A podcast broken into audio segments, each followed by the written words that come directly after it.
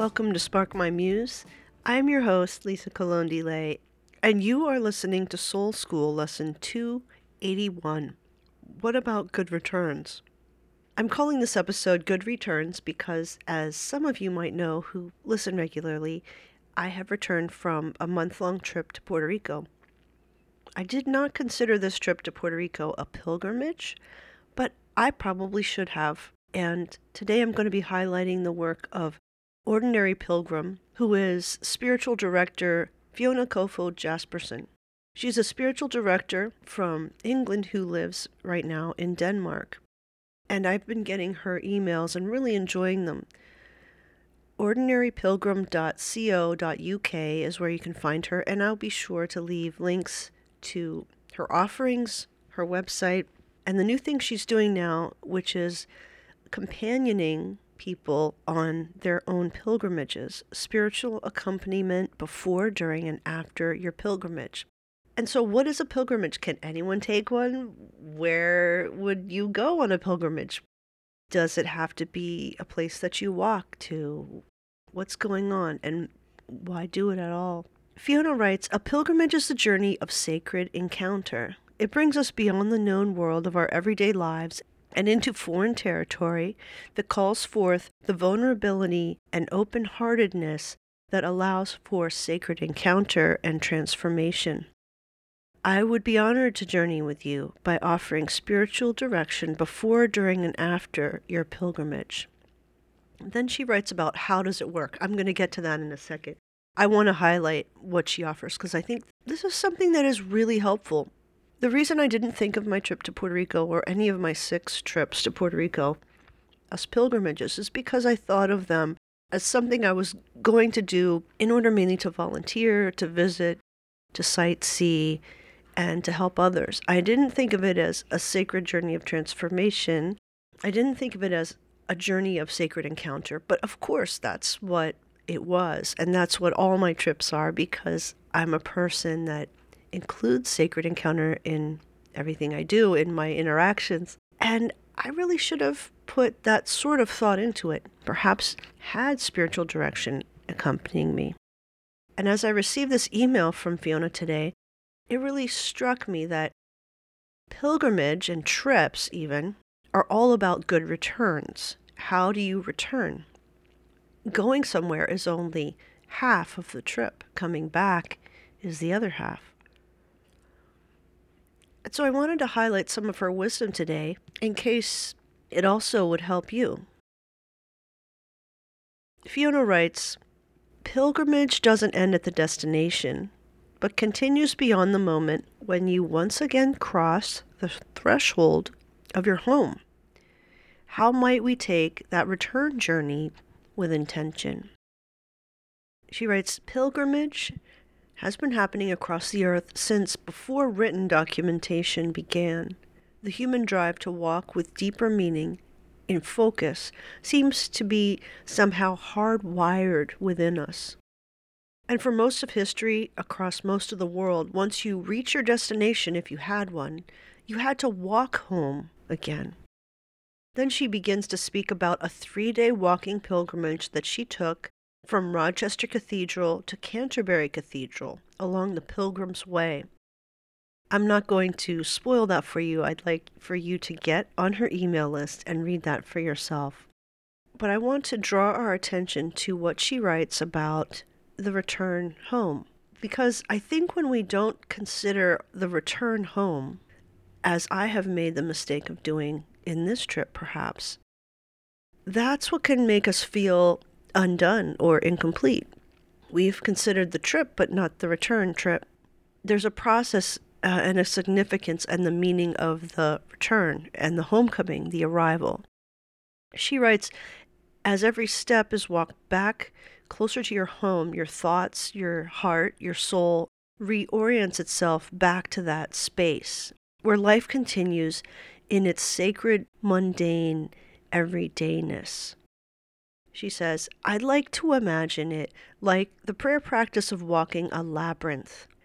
There is the journey in, the pause in the center, and the journey outward. All three are equally important.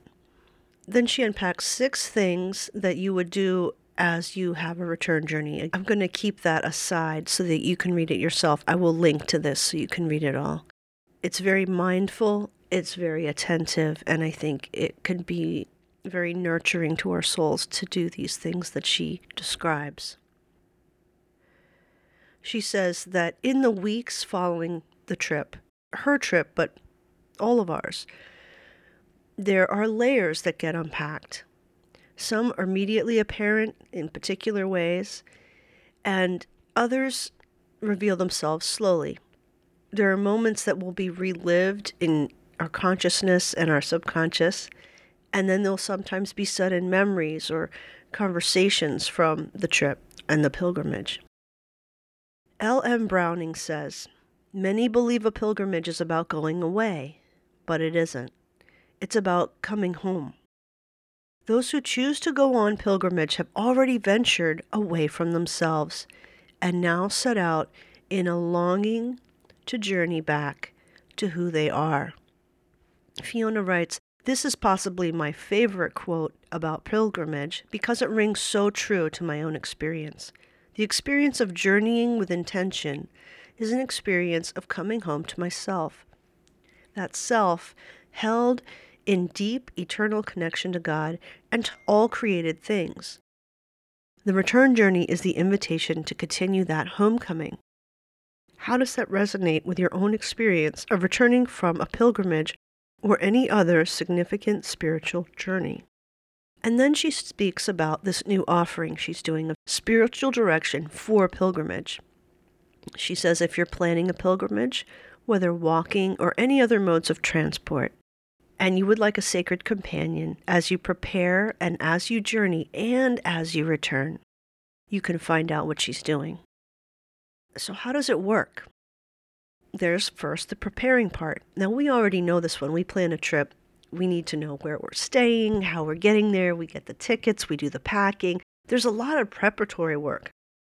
But what about the preparatory work of the inside of us, the heart, the internal world of us?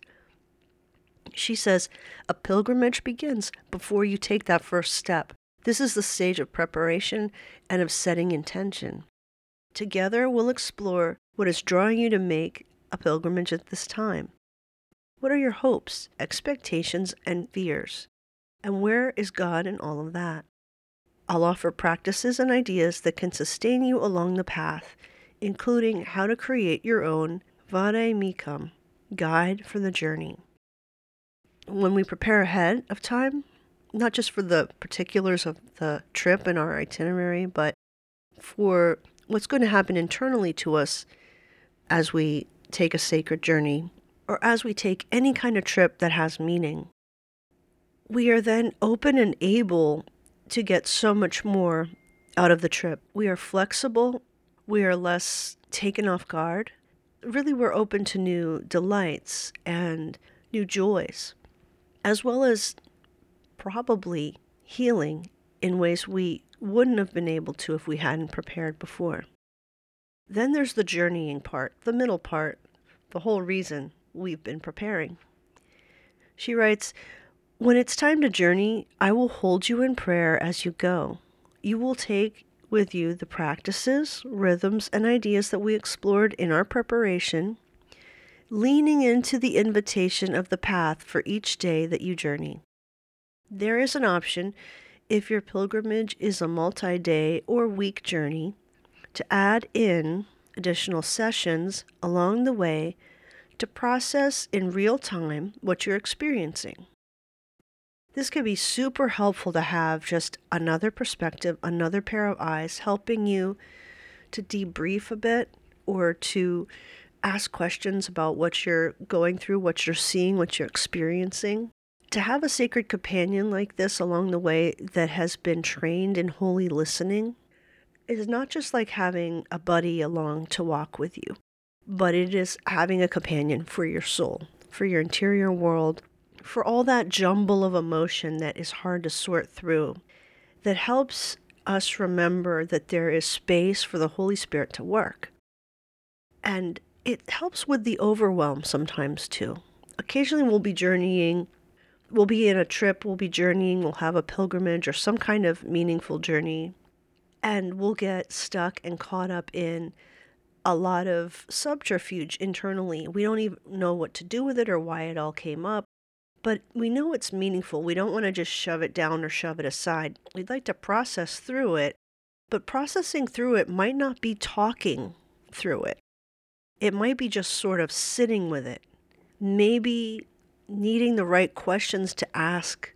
And that is the perfect thing for a spiritual director to do. That is exactly what spiritual directors are trained to do journeying with us.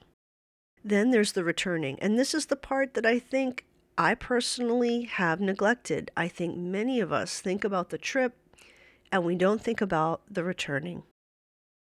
She writes A pilgrimage always includes a return journey and a chance to integrate all that you have experienced and received into your everyday life back home. We meet within two weeks of your homecoming to unpack and process that together and wonder about the ongoing spiritual journey in your ordinary life.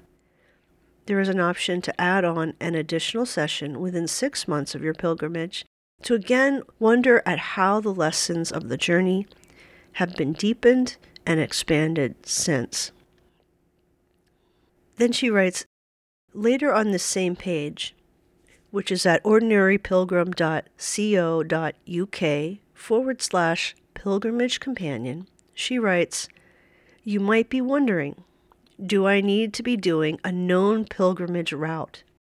She says, No, I'm happy to accompany you, whether you're walking the Camino de Santiago, taking one of the other established pilgrim routes in Europe, or doing something more untraditional, like an ancestry pilgrimage. If it's a journey connected to your spirituality, I would be delighted to work with you. What if I'm not walking? A pilgrimage is a journey of sacred encounter. We tend to think of that as a walk, but it, needn't be.